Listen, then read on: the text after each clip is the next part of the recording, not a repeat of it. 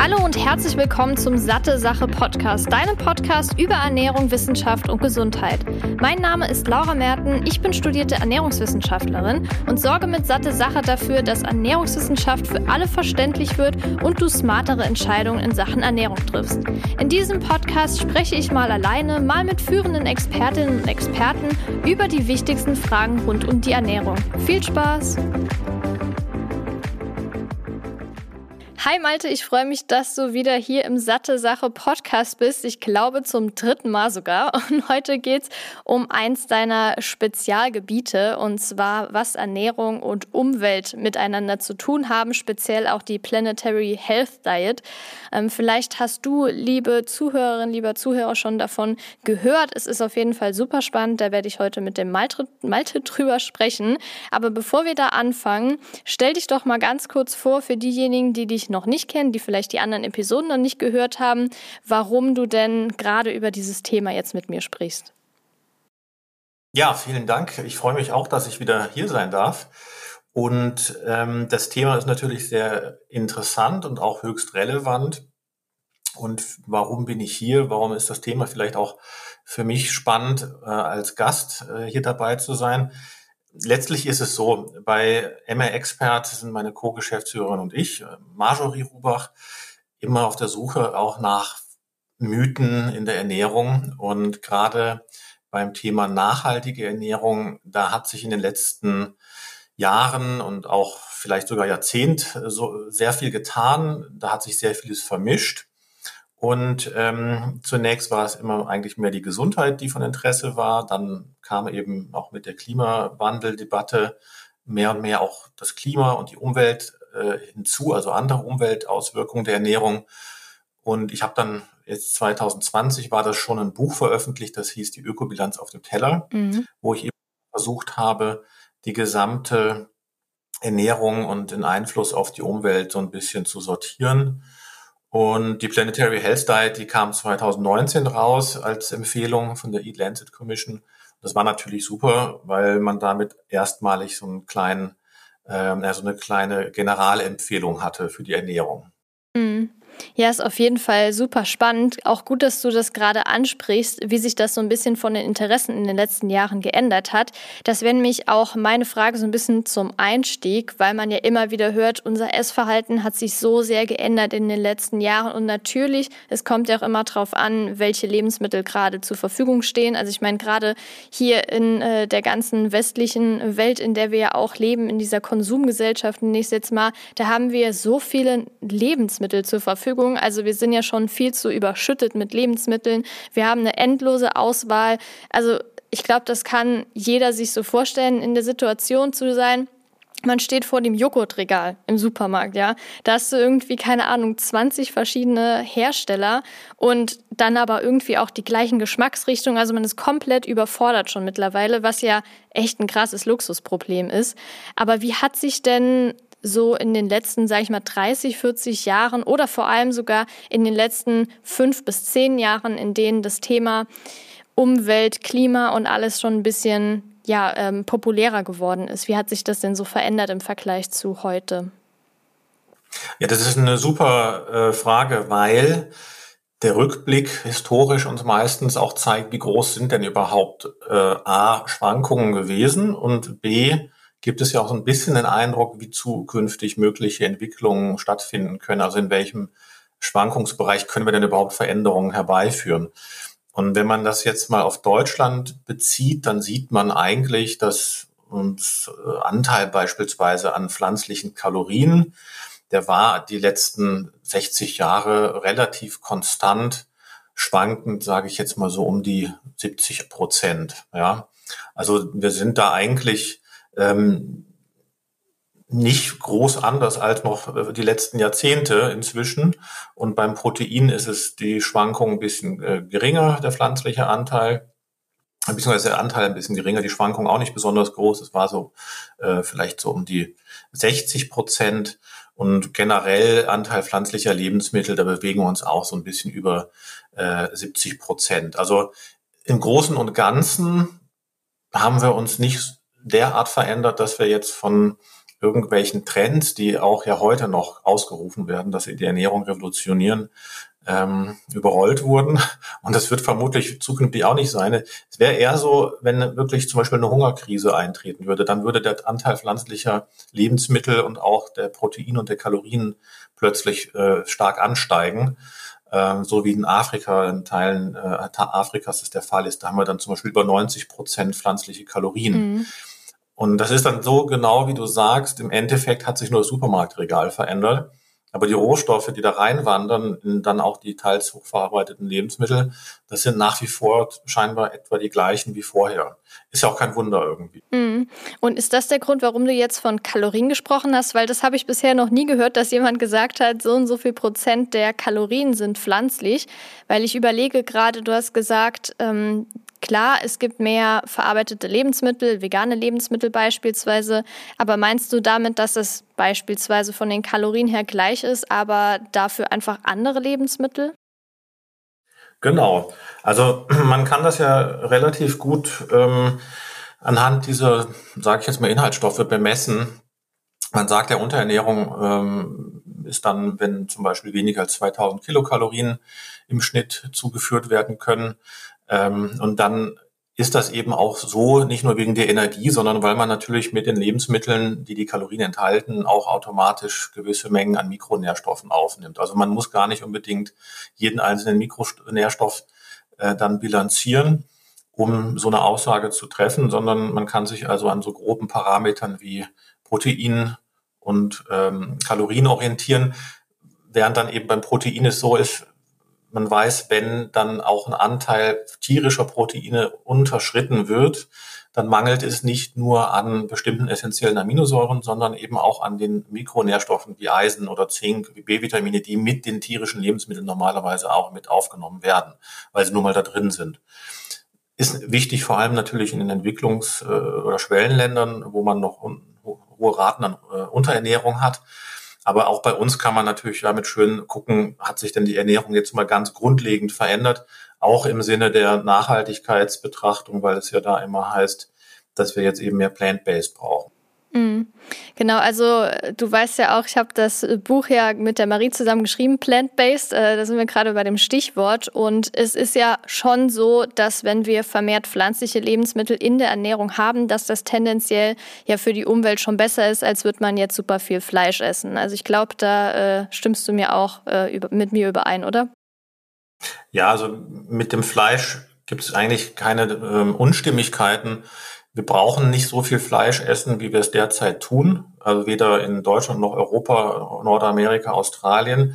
Es gibt bestimmte Regionen in Afrika oder bestimmte Kulturen, wie jetzt sage ich mal die Maasai, ja, das ist ein Hirtenvolk, das dann auch hauptsächlich von den Tieren, die sie halten, leben. Die haben einen sehr hohen Anteil oder auch die in der Mongolei, ja, die in den Städten wohnen und leben. Also das ist klar, aber auch die bräuchten natürlich nicht so viele. Aber das ist einfach, wie du eingangs gesagt hast, die Frage von Verfügbarkeit, Ernährungskultur und woran sind die Leute gewöhnt.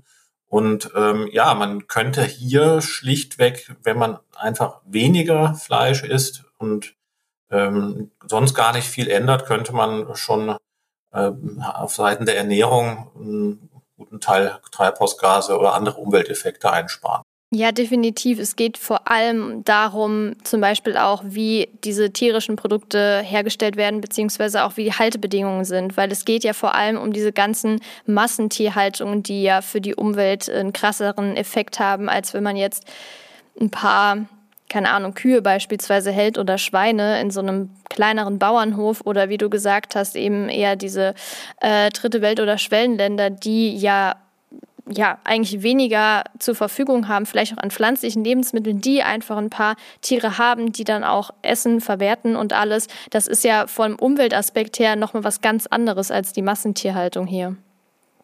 Ja, das kommt auch immer hier auf die sage ich jetzt mal, ökologische und auch ökonomische Effizienz an.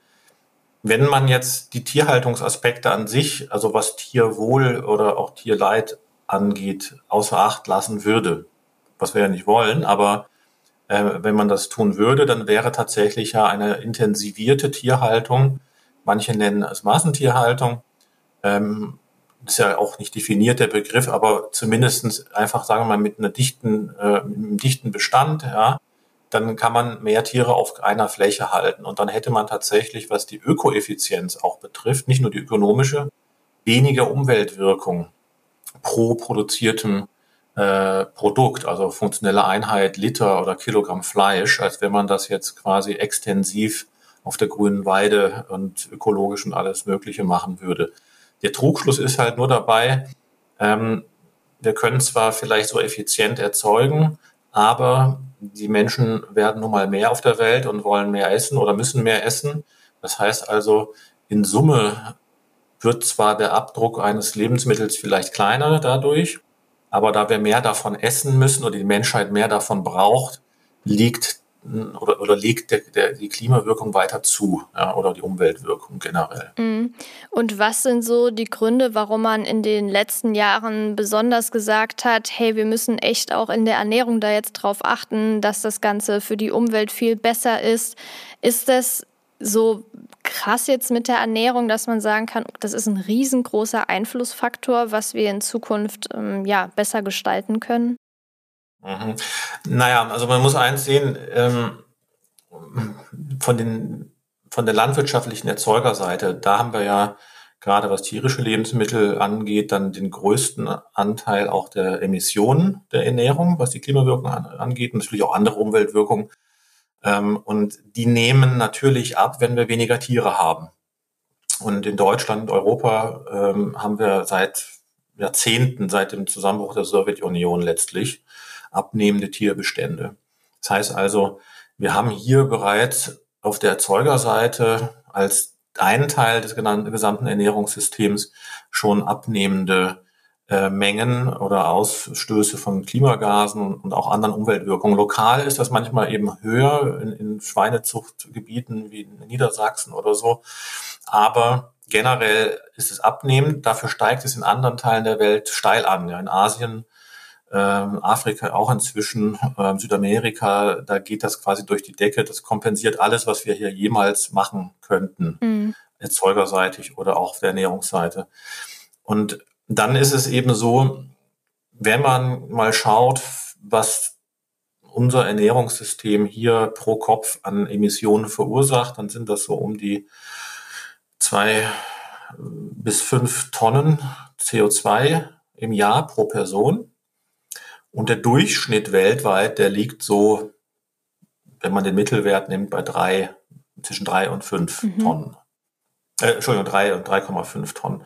Also wir liegen hier sogar noch ein bisschen unter dem weltweiten Durchschnitt, eben weil wir hier noch sehr effizient erzeugen können, auch klimatisch gesehen. Ja, die andere Länder haben die Bedingungen nicht. In Indien wird etwa die 3-fache Menge Milch wie in Deutschland mit der 10-fachen Menge an Kühen erzeugt. Das ist extrem ineffizient. Oder Büffeln, je nachdem. Mhm. Und am Ende ist also die Entscheidung, die der Verbraucher am Ende der Ernährungskette trifft, nur bedingt ausschlaggebend, weil am Ende die Rohstoffe immer noch aus einem landwirtschaftlichen Urerzeugnis kommen und auch aus irgendeinem Teil Europas oder Deutschlands oder der Welt.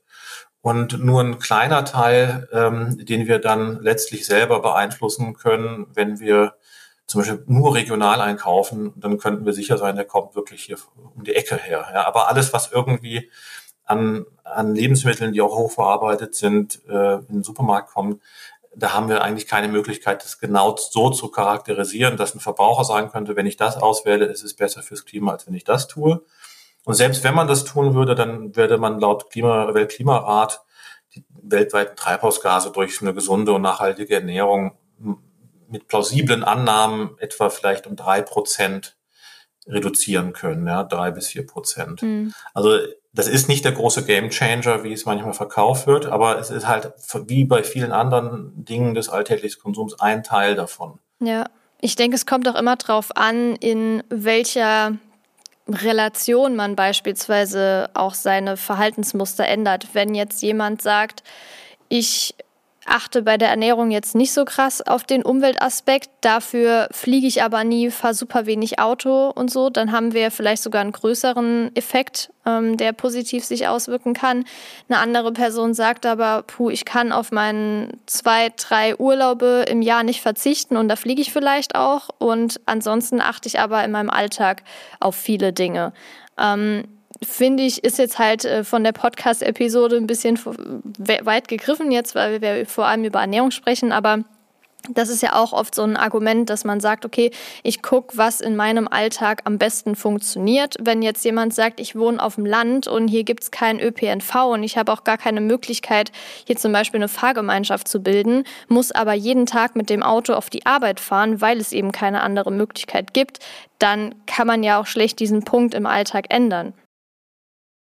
Ja, also klar, man hat wirklich Zwänge, die einen auch im gewissen Konsummuster halten, bei Ernährung und anderen Dingen. In anderen Ländern ist das noch viel extremer, die haben vielleicht gar keine Wahl, sich dann zwischen Transportmitteln oder Lebensmitteln oder irgendwas zu entscheiden.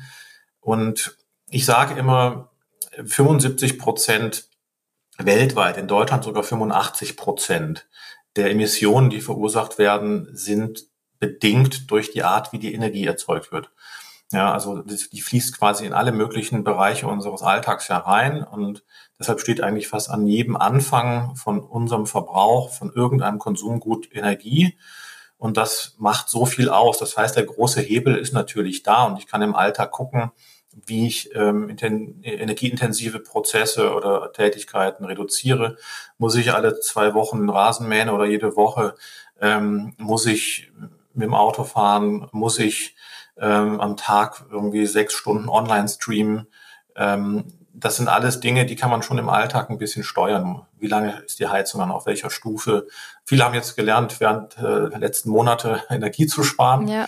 Das kann man einfach beibehalten. Also damit kann man deutlich mehr noch erreichen natürlich als jetzt durch den Austausch einzelner Lebensmittel. Selbst weniger Fleisch zu essen ist eine Maßnahme, aber sie wird auch nicht so weit gehen, dass man damit jetzt wirklich von Deutschland aus einen großen Effekt ausübt, wenn in China und Indien inzwischen auch der Fleischkonsum weiter ansteigt. Ja, ich denke, das muss man auch für sich entscheiden und mir persönlich ist ja, du hast ja eben auch gesagt, das will man ja gar nicht wegdenken, der Aspekt Tierwohl am größten, wenn es gerade um Fleisch geht und generell tierische Produkte, das ist am wichtigsten für mich. Der Umweltaspekt spielt auch mit rein, ja, aber das wäre jetzt nicht für mich an erster Stelle, deshalb ist das ja, wie du auch gesagt hast, individuell zu betrachten. Plus, was ich mir so denke, vielleicht sehen das manche jetzt auch so, dass sie sagen, ja okay, dann esse ich halt weiter Fleisch, wenn nur der Umweltaspekt eine Rolle spielt.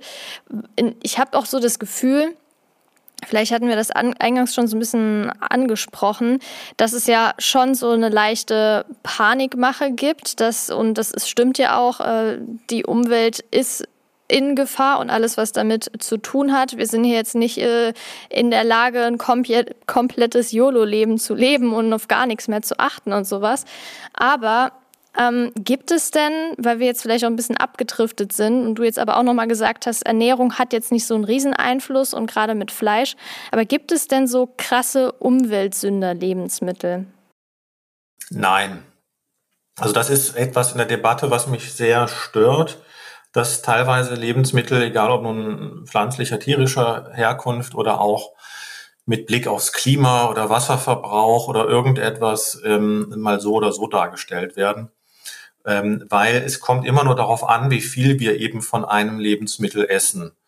Man kann ohne Probleme mit auch mit einer rein pflanzlichen Ernährung bei der ungünstigsten Auswahl von Lebensmitteln eine Klimawirkung haben wie mit einer durchschnittlichen Ernährung. Man kann auch sowieso schon mit einer rein pflanzlichen Ernährung den Frischwasserverbrauch um 30-50% erhöhen im Vergleich zur derzeitigen Ernährung mit relativ viel Fleisch und tierischen Produkten. Und die Landnutzung für pflanzliche Lebensmittel, die wir hier in Deutschland essen, ist auch nochmal höher als bei der durchschnittlichen Ernährung, schlichtweg, weil wir viele pflanzliche Lebensmittel importieren müssen aus dem Ausland, also Obst und Gemüse, ne, vor allem. Und deshalb ist es für mich immer viel zu undifferenziert, immer zu sagen, das eine oder das andere Lebensmittel ist besser oder schlechter, sondern wir kommen nicht drum rum, es zu essen, irgendwas zu essen, zur Erhaltung von Gesundheit und Leistungsfähigkeit. Und man muss einfach nur sich wirklich ein Gefühl entwickeln, wie viel von was ist denn umweltverträglich und wie viel brauche ich davon.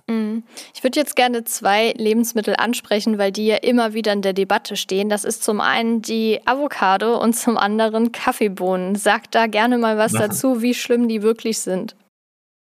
Ja, klar. Also die Avocado ist, das ist quasi umgekehrt wie bei der einen Seite immer das Fleisch als der Bösewicht dargestellt wird, wird dann umgekehrt die Avocado auf der anderen Seite dagegen gestellt, dass das eben so schlimm ist, weil die eingeflogen werden muss und so weiter, Wasser verbraucht, wenn es aus Chile oder Kalifornien kommt, noch und nöcher. Aber wie oft essen wir auch dann eben wieder Avocado im Jahr? Oder ja, also ich kann das wahrscheinlich an einer Hand abzählen. Und dann ist es noch nicht mal eine ganze Avocado und vielleicht kommt sie noch nicht mal aus Gebieten, die unter Wasserknappheit leiden und so weiter und so fort. Also man kann aus meiner Sicht selten einfach darauf auch zurückgreifen, wenn es angeboten wird, dann ist sie auch schon da. Die wird nicht extra dann eingeflogen, weil ich das vielleicht im Restaurant bestelle. Aber es ist definitiv kein Lebensmittel, das man halt im großen Umfang in Deutschland essen muss. Mhm. Ja, ganz einfach. Beim Kaffee ist es auch eine interessante Sache, weil der ist sehr energieintensiv in der Röstung. Die Röstung findet ja meistens in den Verbraucherländern statt, der Anbau in den Erzeugerländern. Und da eben fossile Energie genutzt wird und solange die genutzt wird, hat Kaffee für sich genommen schon einen relativ hohen Fußabdruck bei der Klimawirkung. In der Umweltwirkung generell, in den Herkunftsländern wird auch sehr viel Pflanzenschutz eingesetzt, wenn es nicht ökologisch angebaut ist. Teilweise muss es auch extra bewässert werden und solche Dinge. Also das ist nicht so ganz unkritisch zu sehen. So eine Tasse Kaffee, die verursacht so um die 120 bis 150 Gramm CO2, vor allem eben durch das Rösten und durch den auch das Aufbrühen. Ja, da braucht man ja auch wieder Energie für. Und ja, wenn man das mal so gegenrechnet, dann kann man da vielleicht mal 1-2 Tässchen trinken am Tag. Aber literweise sollte man den jetzt auch nicht trinken. Mhm. Das kehrt sich dann auch wieder ins Gegenteil um, vielleicht, was man sonst denkt. Werbung. Hast du dir schon mal Gedanken um deine Omega-3-Zufuhr gemacht? In den Industrieländern ist die ausreichende Fettzufuhr kein Problem. Das Problem liegt hier eher in der Art der Fettsäuren und besonders in dem Verhältnis von Omega-6 zu Omega-3-Fettsäuren, welches bei 5:1 liegen sollte. Allerdings ist es hierzulande eher 10:1, beziehungsweise gerade bei Jugendlichen sogar bis zu 25:1. Die Vorzüge von Omega-3-Fettsäuren sind auch durch zahlreiche Studien gesichert, wie zum Beispiel dass EPA und DHA zu einer normalen Herzfunktion beitragen, DHA zur Erhaltung einer normalen Gehirnfunktion sowie normaler Sehkraft beiträgt. Wenn jemand, wie auch ich jetzt aber, kein und vor allem nicht regelmäßig Fisch isst, ist es wichtig, eine Alternative zu finden. Daher kann es durchaus sinnvoll sein, hochwertiges pflanzliches Algenöl zu nutzen und genau das bekommst du bei Norsan zusätzlich auch aus umweltschonendem Anbau. Das vegane Omega-3 von Norsan enthält zudem hochwertiges Bio-Olivenöl als Antioxidant und 800 internationale Einheiten veganes Vitamin D3. Neben dem Öl bietet Norsan auch das hochdosierte Omega-3 in Kapseln an und das Gute daran, weder das Öl noch die Kapseln haben einen fischigen Geruch oder Geschmack. Damit auch du dich jetzt vom Omega-3-Experten Norsan überzeugen kannst, konnte ich einen Rabattcode für dich ergattern. Mit dem Code SatteSache15, klein und zusammengeschrieben, bekommst du 15% Rabatt auf deine gesamten Neukundenbestellung. Ganz einfach unter www.norsan.de, per Mail oder Telefon einlösen und deinen eigenen Omega-3-Bedarf decken, sowie den deiner Liebsten. Werbung Ende.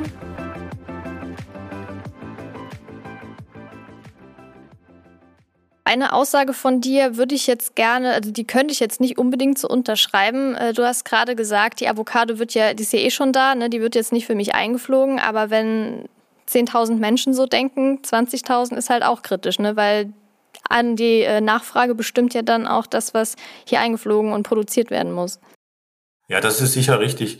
Ich bin jetzt auch eher davon ausgegangen, dass man halt zum Beispiel nicht so oft auswärts essen geht, weil ich meinte, wenn sie im Restaurant bestellt wird, das ist was man nicht für den alltäglichen Konsum sozusagen dann bereithält und dann entsprechend in Supermärkten groß in der Auslage landen muss, wobei es da schon auch liegt. Ja, also wenn ich jetzt in den Supermarkt gehe, dann liegen da auch Avocados. Unabhängig davon, ob ich jetzt, wie oft ich die jetzt im Jahr esse, es scheint eben genügend Nachfrage dazu zu existieren. Am Ende ist es auch hier so, alles, was hier nicht wächst in Deutschland, das verursacht de facto irgendwo anders in der Welt einen Fußabdruck, entweder auf der Landfläche oder beim Frischwasserverbrauch. Und dann sollte man das auch nur in Maßen genießen. Mhm. Ja, bin ich auch dabei. Also ich esse jetzt nicht jeden Tag Avocado. Bei mir kommt das vielleicht alle 3-4 Wochen mal vor. Und ich hatte auch eine Zeit, da hatte ich so viel Pech, da waren die Avocados immer schlecht. Und dann hatte ich gar keinen Bock mehr, die zu kaufen. Und dann hatte ich auch mal monatelang keine gegessen. Aber mir ging es jetzt nur drum, eben um das Argument, weil das gibt's ja in vielen Bereichen, dass man sagt, ja, aber nur weil ich das jetzt nicht mache, dann hat das ja auch keine Auswirkungen, weil es sowieso gemacht wird. Zum Beispiel auch bei Fliegen, ne, dass man sagt, ja gut, wenn ich da im Flugzeug sitze, das Flugzeug wäre sowieso gestartet und gelandet, dann macht das jetzt auch nichts aus. Also wollte ich nur noch mal ansprechen, weil das ja auch eben oft ein Argument ist, dass für eine Tat, ich finde das Wort Tat irgendwie immer so krass, aber einfach für eine Tat genutzt wird, die man dann irgendwie rechtfertigen will. Aber das, was du ja gesagt hast und was ja auch das Hauptargument ist, es geht ja darum, dass wir ja bestimmte Lebensmittel und auch gerade die ja in normalem Maße essen. Also wenn man jetzt jeden Tag 3 Avocados isst, ist das extrem unüblich und das hätte wahrscheinlich dann schon eher einen Effekt, als wenn man jetzt wahrscheinlich im Durchschnitt alle 2-3 Wochen mal eine Avocado isst oder vielleicht auch im Durchschnitt, wie du eben gesagt hast, 1 bis 2 Tassen Kaffee am Tag trinkt. Genau so ist es und man kann ungefähr mit dieser Empfehlung, sage ich jetzt mal, wie die Deutsche Gesellschaft für Ernährung das empfiehlt, nicht viel falsch machen, ja, ob man so ein vegetarisch, vegan oder omnivor umsetzt, sind das im Endeffekt Mengen, damit man auch die nötigen Nährstoffe dann aufnimmt. Darum geht's ja bei Ernährung. Natürlich kann man auch Nahrungsergänzungsmittel einnehmen, nach dem Motto, kein Lebensmittel hat das Monopol auf Nährstoff. Aber wir müssen uns natürlich am Ende fragen, in welche Richtung entwickelt sich dann auch eine Ernährungskultur. Ist die Verfügbarkeit von Nährstoffen genauso gut, also Nahrungsergänzungsmitteln, Nährstoffen aus Nahrungsergänzungsmitteln genauso gut wie aus dem biologischen Pendant? Ja, wie viele Mengen haben wir da zur Verfügung? Wie ist die Verfügbarkeit generell und der Zugang für jeden? Also es geht immer ja auch bei einer bei Ernährung und Versorgung darum, wie kann ich eine gesamte Gesellschaft mit Lebensmitteln versorgen. Mhm. Daher kommt sozusagen auch die politische Institution von Ernährungsministerien und so, weil das vor 100 Jahren ein richtiges Problem war, wie heute noch in manchen Schwellen- und Entwicklungsländern, dass überhaupt jeder jeden Tag genügend Kalorien, Protein und andere Nährstoffe bekommt. Und wir sehen in Entwicklungsschwellenländern, das funktioniert auch nicht einfach so, dass ich jetzt im großen Stil Nahrungsergänzungsmittel verteile. Ja, da werden inzwischen ja Zuchtsorten angebaut mit Biofortification, wo dann eben zum Beispiel in bestimmten Hülsenfrüchten oder auch stärkehaltigen Lebensmitteln ein bisschen mehr Eisen drin ist, weil die halt so gezüchtet werden. Ne? Aber das muss dann eben auch aus dem Boden erstmal aufgenommen werden. Dann müssen die Böden gut sein. Und das ist ein komplexes System. Deshalb sind so generalisierende Empfehlungen wahrscheinlich nicht so einfach überall umzusetzen. Und zudem sind sie auch in vielen Fällen nicht praktikabel, wenn die Lebensmittel eben nicht verfügbar sind. Ne? Wie zum Beispiel Hülsenfrüchte in Deutschland, die können wir gar nicht in den Mengen hier konsumieren, wie es die Planetary Health Diet beispielsweise empfiehlt. Ja, perfekt, dass du das gerade ansprichst. Das wäre nämlich jetzt der nächste Punkt, worüber ich mit dir reden will. Erklär doch gerne mal, was die Planetary Health Diet überhaupt ist. Ja, die Planetary Health Diet, das ist eine Ernährungsempfehlung, die wurde von der sogenannten EAT-Lancet Commission entwickelt. Das ist so ein internationales Expertengremium unter der Leitung von Walter Willett, einem bekannten Harvard Ernährungswissenschaftler, und die wurde dann 2019 veröffentlicht und hat halt den Anspruch, dass alle planetaren Grenzen sozusagen nicht überschritten werden, selbst dann, wenn 10 Milliarden Menschen auf der Welt leben. Also die haben dann genug zu essen und Umwelt und Klima und alles bleibt im Gleichgewicht. Und ich fand es damals eben sehr hilfreich, weil ja häufig so Lagerbildung zwischen vegan, vegetarisch, Allesessern, Fleischfanatikern und sonst was auftritt. Und diese Kommission bestand, haben dann Kritiker rausgefunden, zum großen Teil aus Menschen, die schon viel im veganen, vegetarischen Bereich publiziert haben oder selber diese Ernährungsweisen verfolgen. Auch Walter Willett ist bekannt dafür, dass er in so Filmen wie Game Changers und sowas auftritt und, sagen wir mal, so ein bisschen die wissenschaftliche Neutralität verliert. Und da fand ich es aber umso besser, dass diese Empfehlung eben auch nichts ausgeschlossen hat. Also das, finde ich, spricht für die Empfehlung und auch für das Gremium zum einen. Ja. Zum anderen muss man halt sagen, sind eben die Empfehlungen auch teilweise sehr eng an dem dran, was die Deutsche Gesellschaft für Ernährung sagt. Die hat dann eine Stellungnahme im Juli 2022 veröffentlicht, was ich auch sehr gut finde. Und dann gibt es eben natürlich die Frage, was davon ist regional umsetzbar. Und das sagen die auch die Wissenschaftler von der EAT-Lancet Commission. Es soll möglichst eben aus regionaler Zufuhrversorgung stattfinden und dann eben nur zugekauft werden, was eben regional nicht verfügbar ist. Also kann man schon sagen, dass wenn man jetzt regional und saisonal einkauft, dass das schon besser ist im Grunde? Ja, das kann man definitiv sagen. Also alleine was den Frischwasserverbrauch betrifft, so egal ob pflanzliche oder tierische Lebensmittel, dadurch, dass wir in Deutschland noch ausreichende Niederschläge haben, und das wird trotz aller Unkenrufe auch so bleiben, nur wenn es eben auch lokal hier und da nicht mehr in der Regelmäßigkeit ist. Aber im Großen und Ganzen ist Westeuropa auch in Zukunft noch eine wassersichere Region. Und solange das Wasser hier vom Himmel fällt, müssen die Landwirte weniger beregnen. Und die Wasserentnahme für die Landwirtschaft in Deutschland beträgt momentan etwa 1% des gesamten Frischwassers, was in Deutschland verbraucht wird. Das ist extrem wenig. Weltweit sind das immer diese 70%, die häufig in Medien kursieren. In Deutschland ist es nur 1%. Und schon in Südeuropa, in Almeria und Süditalien und so weiter, da kommen wir auch schon auf 50% Frischwasserentnahme durch die Landwirtschaft. Okay. Sodass also jeder Tropfen Wasser, den wir hier essen, der in ein Lebensmittel außerhalb Deutschlands oder in Südeuropa geflossen ist oder außerhalb Europas, der wird virtuell ja nach Deutschland importiert und fehlt letztlich in diesen Regionen. Deshalb macht es also Sinn, aus dem Gesichtspunkt und auch aus Klimaeffizienzgründen und so weiter, auch was die Landnutzung betrifft, möglichst pflanzliche, tierische Lebensmittel aus der Region zu essen. Bei Pflanzen ist es natürlich auch saisonal, klar. Tierische Lebensmittel sind das ganze Jahr verfügbar, weil die halt keine Wachstumsphasen haben, ja, wie die Pflanzen, die dann den natürlichen Jahreszeiten so folgen. Insofern also ist regional in beiden Fällen Trumpf. Ja. Und wie sieht es mit biologischem Anbau aus? Hat das auch einen Effekt? Ja, biologischer Anbau ist jetzt bei Planetary Health Diet natürlich insofern ein Aspekt, weil Pflanzenschutzmittel eingespart werden oder Antibiotika in der Tierhaltung nur in bestimmten Fällen angewendet werden können, Düngemittel und so weiter nicht unbedingt in den Mengen gegeben werden, also vor allem synthetischer Dünger. Und das sind natürlich alles auch Aspekte, die dann Umweltschutz darstellen können. Aber auch hier darf man sich keine falschen Hoffnungen machen. Also weltweit liegt der Anteil von Organic Produce, also biologischer Landwirtschaft bei 1%. Also dass wir hier in Deutschland uns jetzt in Richtung 30% bewegen wollen. Manche Länder haben das ja schon geschafft in der EU, aber die sind auch deutlich kleiner, wie in Österreich zum Beispiel. Die gehen schon da in die Richtung stramm drauf zu. Die haben ganz andere Versorgungsziele. Wir müssen 80 Millionen Menschen versorgen, die nur ein Zehntel etwa. Also wir können uns nicht einfach so vergleichen mit anderen Regionen, die das vielleicht leichter hinkriegen.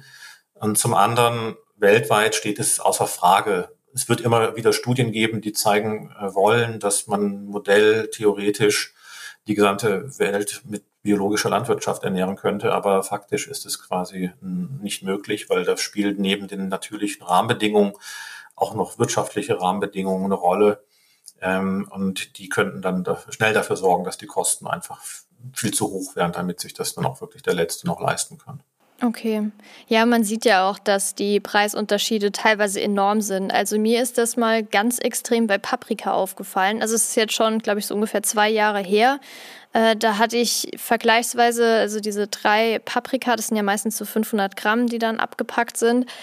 Die haben dann nicht mal im Angebot aus normalem Anbau, glaube ich, 2 Euro, also konventionellen Anbau 2 Euro gekostet und biologisch dann 6 Euro, also das Dreifache. Das war wirklich schon ein krasses Beispiel und ich kann das total verstehen, wenn jemand sagt, hey, ich habe einfach nicht das Geld, mich da jetzt komplett von Bio-Lebensmitteln zu ernähren, weil es eben schon deutlich teurer ist. Es gibt immer mal wieder Produkte, die sind relativ ähnlich vom Preis her, sind vielleicht nicht ganz so viel teurer und ich finde, dann muss man auch immer irgendwie einen Kompromiss finden. Ich persönlich kaufe tierische Produkte eigentlich nur Bio, also Milchprodukte und Eier beispielsweise kaufe ich komplett nur Bio, weil mir das eben sehr, sehr wichtig ist.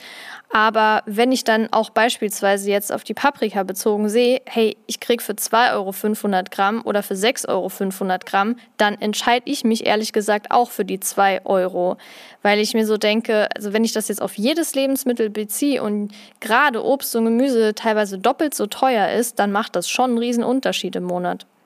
Natürlich, also ich meine, tierische Produkte sind natürlich nochmal deutlich teurer, also Bio als konventionell. Wobei es geht, also Joghurt beispielsweise, gerade wenn man es im Discounter kauft, kostet nicht so viel mehr. Also das hat mich auch erstaunt, das ist jetzt vor, weiß ich nicht, einem halben Jahr oder so, habe ich mir das mal ein bisschen genauer angeschaut und da waren das bei so einem großen Becher Joghurt, glaube ich, auch nur 20 oder 30 Cent Unterschied. Mhm. Ja, das ist noch sehr verträglich. Ich meine jetzt vor allem Käse oder Fleisch, ja, also das vor allem in der frischen Theke oder solchen Sachen, das ist dann deutlich teurer als konventionell. Da ist man mal schnell alleine mit 20, 30 Euro los, ohne dass man da viel gekauft hat. Oder Hähnchenschenkel, Bio, 2 Stück, da kann man auch mal schnell 12, 13 Euro oder sowas hinlegen. Das ist schon etwas, was man sich dann leisten können muss. Gemüse, das sind die Preissprünge eigentlich ein bisschen kleiner, aber da haben wir trotzdem generell offensichtlich in Deutschland nicht die Bereitschaft, so viel Geld für auszugeben. Das ist halt auch so die Frage wieder, ja, auf der einen Seite, welche Konsummuster möchte ich ändern, um zum Beispiel nachhaltiger zu leben. Und auf der anderen Seite muss man sich eben auch fragen, wofür bin ich dann bereit, Geld auszugeben, ne? Mhm. Nicht jeder kann sich ein Elektroauto jetzt leisten, nicht jeder kann sich eine Wärmepumpe einbauen, nicht jeder kann sich jeden Tag oder jede Woche Öko-Bio-Landbau Gemüse kaufen oder tierische Produkte. Und deshalb finde ich es eben wichtig, dass man auch nicht in so eine Nachhaltigkeitsspirale, so ein Nachhaltigkeitshamsterrad verfällt und denkt, man muss jetzt in allen Ecken und Enden alles ändern, sondern man greift sich das raus, wo man selber wirklich effektiv auch ein kleines Rad vielleicht drehen kann. Und dann ist es am Ende ein großes Rad. Ja, auf jeden Fall. Würdest du denn so jetzt zum Abschluss sagen, oder welche Tipps würdest du denn jetzt geben, wirklich rein auf die Ernährung bezogen, weil es ja hauptsächlich gerade darum geht, wenn man sagt, ich habe jetzt nicht ganz so viel Geld im Monat zur Verfügung. Ich kann es gerade ein bisschen schwer abschätzen, aber ich sag mal vielleicht so für eine Person 100 Euro im Monat für Lebensmittel. Ich weiß nicht, vielleicht hast du da bessere Zahlen gerade, weil du mehr in dem Thema drin bist. Aber wenn man jetzt nicht ganz so viel Geld hat im Durchschnitt, was würdest du denn empfehlen, zu sagen, okay, die Person möchte jetzt in der Ernährung möglichst viel anpassen, damit sie eben für die Umwelt was tun kann. Was sollte man da am besten beachten? Mhm. Ja, also jetzt einfach mal angenommen, man hat ein durchschnittliches Einkommen.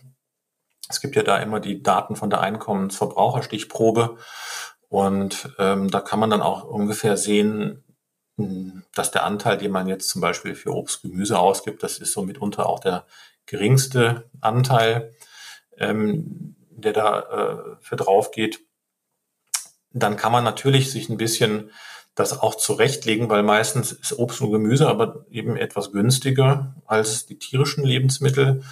Man könnte durchaus ein bisschen erhöhen, auch bei den Hülsenfrüchten.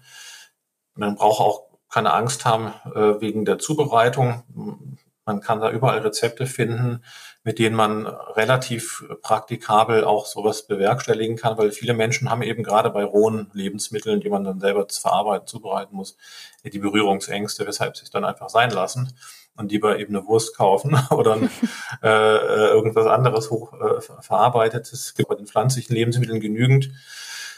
Also sich da mehr rantrauen, das könnte der erste Schritt sein und den Anteil etwas erhöhen.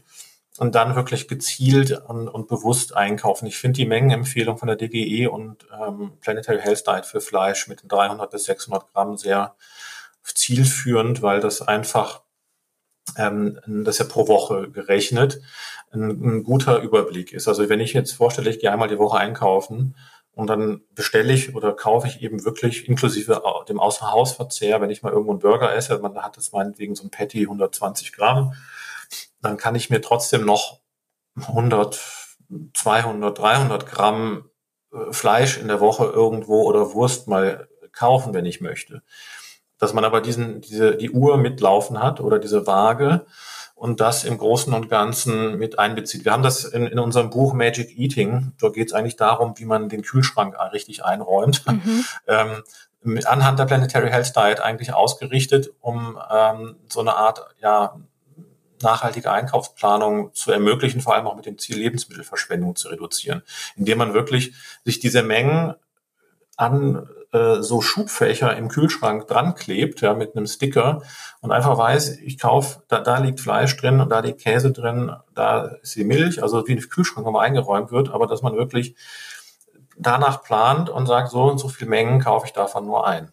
Mhm. Und wenn man mit Rezepten kocht, dann kann man das auch ganz gut mengenmäßig planen. Und ich finde, so hat man eigentlich einen viel besseren Überblick, spart Lebensmittel ein, also weil man sie nicht wegwirft, weil Obst und Gemüse, muss man auch sagen, das sind etwa 50% der Lebensmittel, die im privaten Haushalt weggeworfen werden, ja, laut den Studien. Das heißt, viele Menschen kaufen das zwar, aber werfen es dann weg, weil es nicht rechtzeitig verarbeitet wird. Also diese Planung einfach auch zu haben, mit diesen Mengenangaben im Ungefähren im Hinterkopf, da kann man, glaube ich, eine ganze Menge erreichen. Ja, auf jeden Fall. Also ich verlinke die Bücher nochmal unten in der Episodenbeschreibung, falls es jetzt jemand brennend interessiert und sich das Buch gerne kauft. Wie gesagt, ist verlinkt. Und ich danke dir an dieser Stelle schon mal sehr für das Interview. Ich fand es mega spannend, weil ich in dem Thema auch selbst nicht ganz so drin bin. Dann ist es für mich natürlich umso interessanter, da Einblicke zu bekommen. Und du hast ja auch durch deine Arbeit wirklich sehr viel mit dem Thema zu tun, weshalb ich auch genau dich angefragt habe, weil du da absoluter Experte drin bist. Ich denke, alle, die zugehört haben, konnten da auch sehr, sehr viel mit rausziehen. Ich bin auch fest davon überzeugt, dass du diese Panik jetzt auch so ein bisschen lösen konntest, die ja viel geschürt wird, aber trotzdem ganz klar rausstellen konntest, was jede Person für sich selbst machen kann, und auch nochmal vor allem rausgestellt, dass es ja drauf ankommt, zu sehen, okay, wie groß ist denn der Verbrauch überhaupt? Was kann ich mit der Ernährung tun? Was kann ich vielleicht in anderen Lebensbereichen tun? Und dass jeder für sich jetzt eben die Entscheidung selbst treffen kann. Also Malte, vielen, vielen Dank. Ich wünsche dir noch ein schönes Wochenende. Wir haben ja jetzt Freitagabend schon und freue mich weiterhin dann noch von dir zu hören. Vielen Dank, dass ich dabei sein durfte und auch ein schönes Wochenende. Bis dann, ciao. Ciao, ciao.